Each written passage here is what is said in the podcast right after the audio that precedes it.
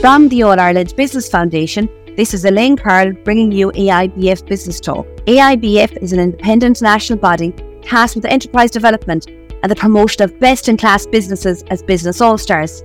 Today, for our one hundredth edition, yes, that's our one hundredth edition of A I B F Business Talk, I catch up with Margaret Considine, inaugural president of A I B F and C E O and founder of the EQuita Group, which since two thousand one is one of Ireland's leading business consultancy practices in organisation growth and leadership optimisation, commercial negotiation, advanced practice mediator, as well as being strategic advisor to many organisations and delivering world-class, highly popular leadership and management development programmes through their equi- executive education arm.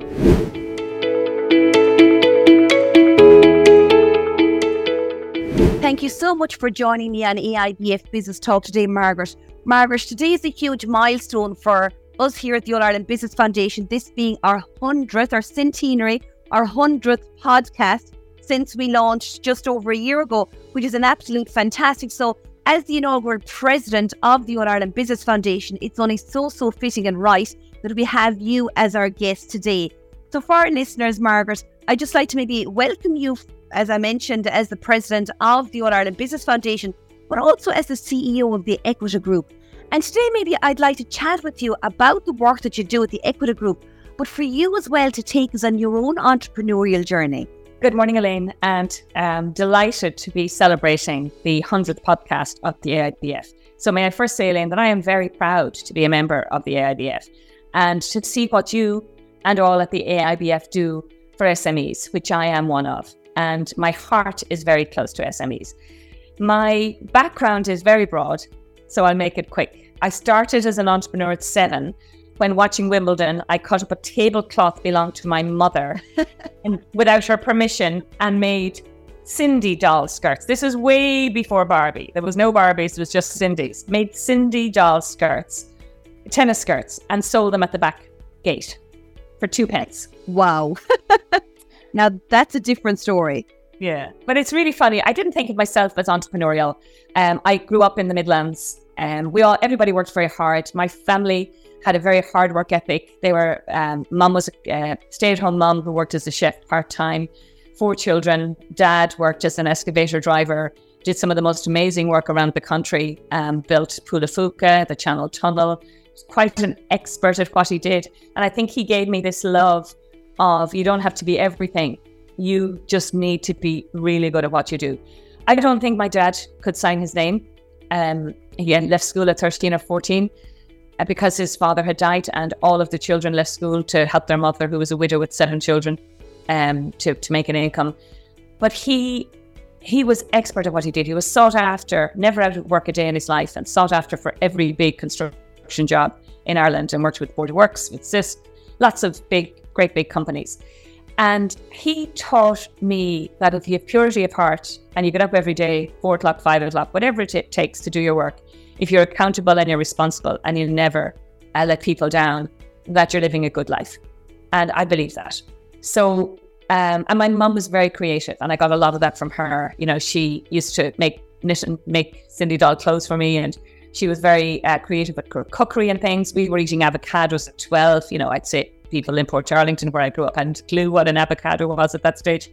Um, but mum worked in the sh- kitchen and she would bring home bits and pieces. And she taught all of us to cook, including my brother, um, all of us to sew.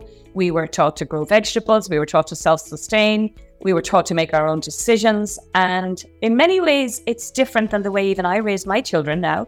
And I have three.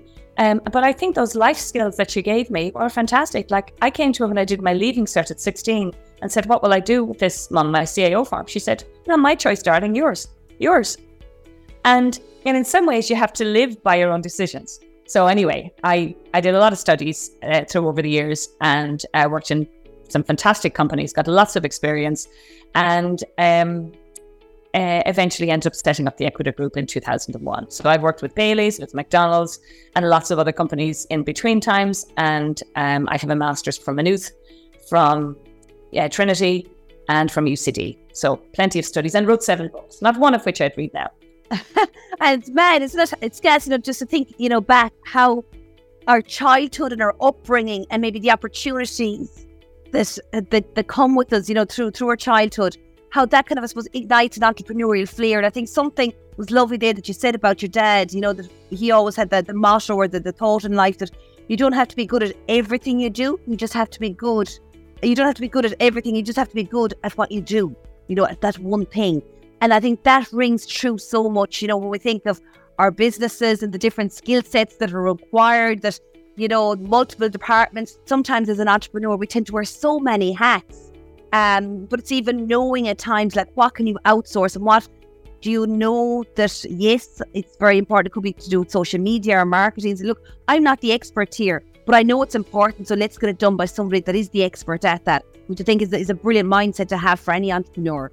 Absolutely. And I suppose, I, I, let's be clear, I, you know, I needed to work. I mean, my family had a very strong work ethic. At the age of twelve, we all went out to make a contribution and we all paid money towards the house. And we weren't poor. We, we my parents didn't have a mortgage. They owned a car. We lived in a council house. Um, but each house my parents had, they owned. So, you know, but there was a pride around what they had, but they kept it simple and small. Now, none of us did. We, we all went mad on bananas and uh, the opposite in some ways. But uh, my mum got sick when I was twelve, and when she had my youngest sister, Patricia, who's twelve years younger than me. And mum was in hospital in and out for almost four years. So I raised my siblings for that period of time. You couldn't do it now. But, you know, it stopped me making a lot of mistakes in my teenage years, perhaps. But it gave me a huge sense of a capability, responsibility, um, uh, an ownership nearly, and a commitment to my siblings and to my family. I still feel essentially connected to them, even when they're not around me. And um, that sense of family gives me a great sense of grounding, to be perfectly honest. I got a great education in Presentation Convent, Port Arlington, um, albeit it, it, it was a school that at the time was probably a school of its time, a public school, but it had a sense that the, the children of the professionals or the big farmers were somewhat treated better, as in got the front seats in the class, than the children of the working class people or blue collar people. And I called my company EQuita, and I wonder why. Um, and I don't wonder why at all, because I believe in balance, fairness, transparency. I believe that we need, need to build a world of work, a world of living, a world of life, where we meet everybody where they're at, whether that's disability, whether that is mental health, whether that is capability, that we don't build this ubiquitous, you know, world that everybody's expected to be the same, that it's okay to be different. And that as organizations that we need to figure out how to build an engaging, productive workplace, a home that you never have to leave home to be where you are. And um, and I think I got that through my upbringing. There was a couple of incidents. One, I was asked to step off a debating team that I'd won a place on because I wasn't one of the professionals' daughters, and somebody else was very upset that they didn't get a place. And and secondly, I never felt bright in school, though I got second in my class in my leaving cert. But what I realised was that I was, and as my principal handed me my legal cert, she said, "I'm not sure what you're going to do with this. It's going to be rather wasted on you." And I went to visit her in her nursing home not that long ago. She's still alive. Lovely woman, actually. Ran a great school, and I never resented her for it. I was so motivated by it. You know, I'm Harvard, Stanford, and Western educated now. I have uh, three masters, multiple qualifications and degrees, but more uh, more than that, I have grown hundreds and thousands of leaders in this country and beyond. I've made people believe that they can be their very best self, and I have resolved some really complex disputes in my mediation world. And and I've grown my own family, fought very hard to have my children because I have tenacity. And I I look to her and I say, "Do you know what? You gave me that guts. You you inspired me to make sure I didn't waste what I had. I never miss an opportunity. Never." Power in negative words, isn't there? Sometimes, you know, in life and in business, you know, something might just stop us in our tracks and really said, do you know what? You know, do you take it in an offensive way or how do you take it? But I love how you use those words, you know, for a positive outcome, yeah. Margaret. And and the thing is, you know, life is a mountain in front of you. You can climb it or not. You can go around it if you want. And sometimes if you saw the mountain, you wouldn't tackle it. I mean, I certainly, if I saw the infertility journey that faced me, having lost, you know, so many children before I eventually had one, um, you know, maybe I wouldn't have, maybe I wouldn't have kept going. But actually, sometimes having only line of sight is better than having, you know, far sight. because um, you just keep going to the next day, the next week, the next month. And, you know, Elaine, I think no matter how brilliant or bright you are or capable, everybody has bad days and everybody has doubts and everybody hits corners that they have to go around. And, you know, my sister, my, my second sister, would look at me and always have thought that I was, you know, confident and bubbly and whatever. And I was, but I was also racked with self-doubt. I, there was no grounding to my my desire to do things, you know, but I had huge courage. And she would laugh at me and she'd say, oh, why would you buy one when you could have two? You know, so if I see a dress, then I can't buy two of them. And, you know, or I'd, I'd go somewhere and I'd say, oh gosh, I fell in love with that. She said, you got it, didn't you? I said, oh, I had to. And so, but she would, she would say to me, but do you have the money for it? And I said, yeah, kind of. And I think, I think entrepreneurs, we have to live a little bit with that risk and uncertainty. Now, you have to build a good business. I mean, one of my masters is in governance, one is in organizational psychology, and one is in conflict. Three great skill sets for running any business. What foundations and what pillars? So, Margaret, maybe if you just share a little bit with our listeners, the work that you do and how you're helping companies and S M Es at EQuita Group. Yes. So at EQuita, we have three divisions. We were founded in um, two thousand one, and um, our first three clients were P M Group, Dublin City Council, and Hollis Street Hospital. And for Hollis Street, we did a big change effort um, and uh, around some challenges in the medical world. And for P M Group, we designed a suite of training programs. And for the council, we did a piece of work around um, conflict that was happening uh, out of the workplace, out in the parks and grounds and stuff. All three of them were hugely successful. And to this day, we still work with P M Group. So we have um, the three pillars of the business are, we have been executive education. And that one was set up because I believed, Elaine, that when I worked in corporate life, I could not get results-based training. I could get off-the-shelf David as nineteen seventy slides with core concepts. And let's be fair, management, leadership, psychology, economics, you know, the concepts are the same. It's what you do with them to translate them from complex to simplex that people can apply at their desk. And I found that gap was missing. So I found an opportunity there and I built a really niche business in that. And we work globally with clients like Philip Morris, Workday, number one in best places to work. We have an amazing list of clients that we work with and we work all over the world. The second division is the uh, mediation division, uh, conflict resolution. So through, uh, so we do a lot of workplace resolution. We're currently building a very big program for TUSLA on mediation matters, which is a phenomenal uh, program. It is basically where they're creating a home in TUSLA that um, innovation, creativity, harmony is imperative that they're in their people strategy, and they want people to feel comfortable. And the idea of it is that everyday conflicts need to be resolved before they become grievances or investigations. So we are running a two-day program on mediation matters, training five hundred people to be little mediators, like at little M.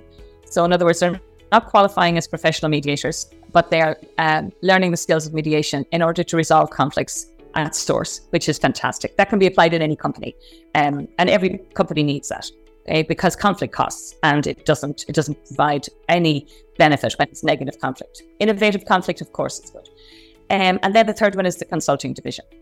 So the consulting division is, you'll never know that it's us that has been doing the work. So we would write strategies for organizations, build organizations, redesign um, when they're maybe changing an organization from one set of stakeholders to another, or where they're doing an M B O, or where they just need some policies written. So for example, we would have would, worked with uh, Walls Construction when the current leadership and owners, stakeholders, were changing um over to the current management team that are there. We would have strengthened that directorship level.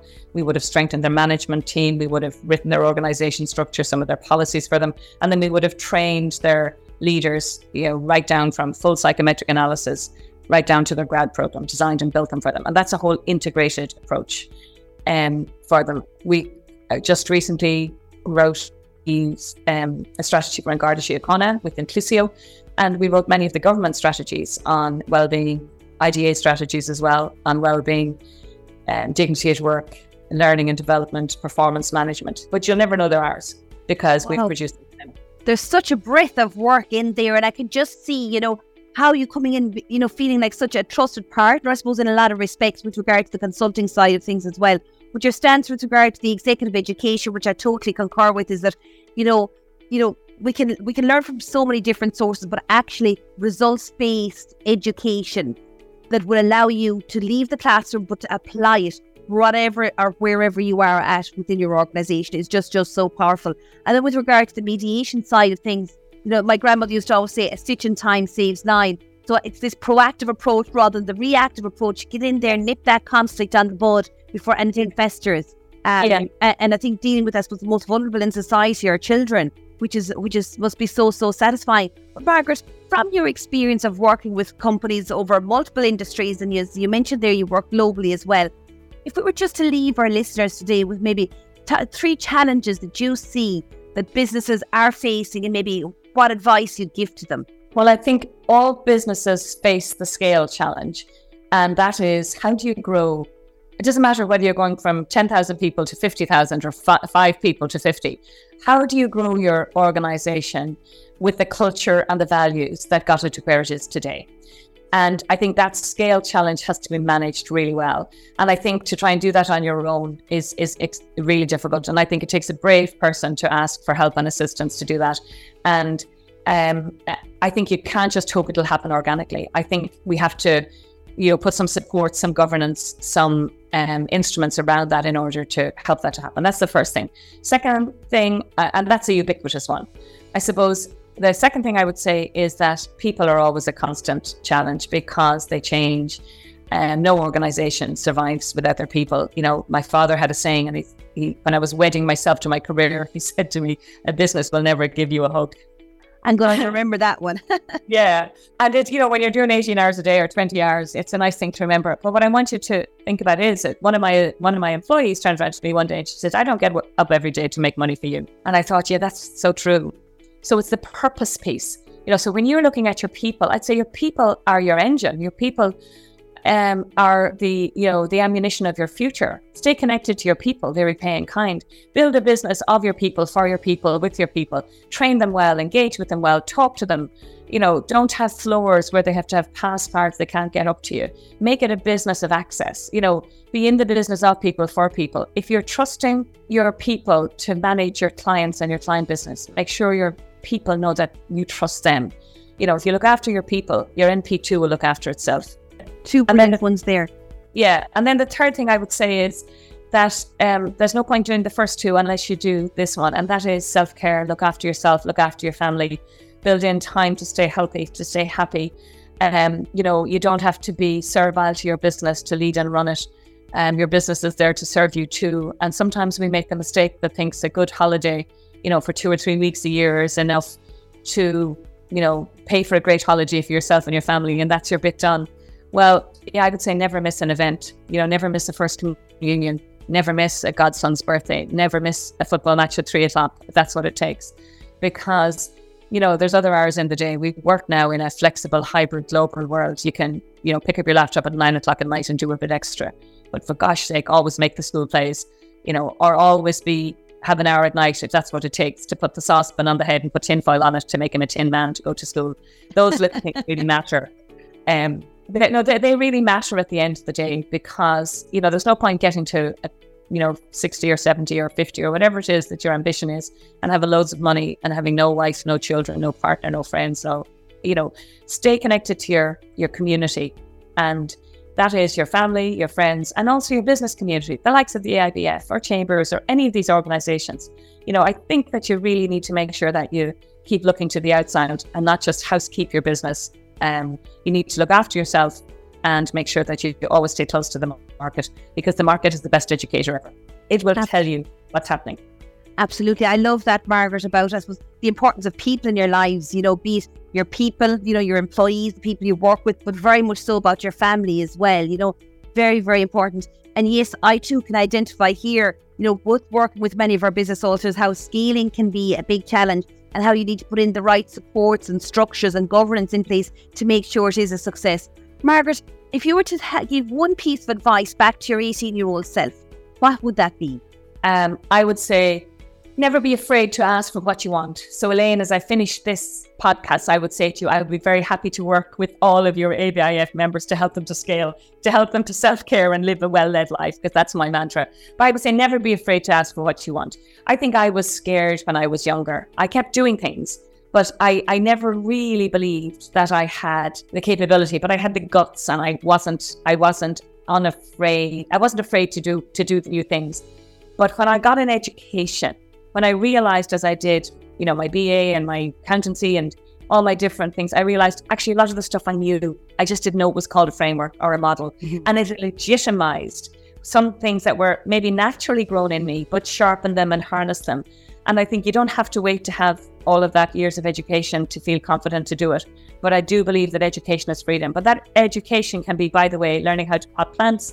It can be learning how to weld. It can learning to be the best security guard, or it can learn to be a rocket scientist. It doesn't have to be in a book or a classroom. But I do believe that we need to keep our minds sharp, and we need to stay trained. And, you know, all of us need to keep our mind plastic. And the more that you push yourself to do new things, the better. So I would say, you know, uh, dare to grow, be fit for future. And I can help you with that. Margaret Considine, it's been an absolute pleasure hosting you today, this morning, on our hundredth podcast of the of um, A I B F Business Talk. I think I personally have got so many snippets of information there, but personally, I've learned so much from you in valuing our people, but valuing ourselves as well. And I would encourage any of our listeners today to reach out to Margaret as president of the All-Ireland Business Foundation, um, but also as a fellow business all-star, and to learn from her and to have a conversation with her with regard to her own journey, which has been absolutely so, so colourful. Margaret, thank you so much, but as well as that, for the wonderful job and ambassadorial work that you've been doing as our inaugural president. Thank you, Margaret. Thank you, Elaine. It's an honour. Thank you for listening to A I B F Business Talk today. I really do hope you enjoyed listening in. To find out more about the All-Ireland Business Foundation and the work that we do, especially the Business All-Stars programme, just go to w w w dot a i b f dot i e. Remember, never put off until tomorrow what you can do today. Until next time, from your host, Elaine Carroll. Goodbye.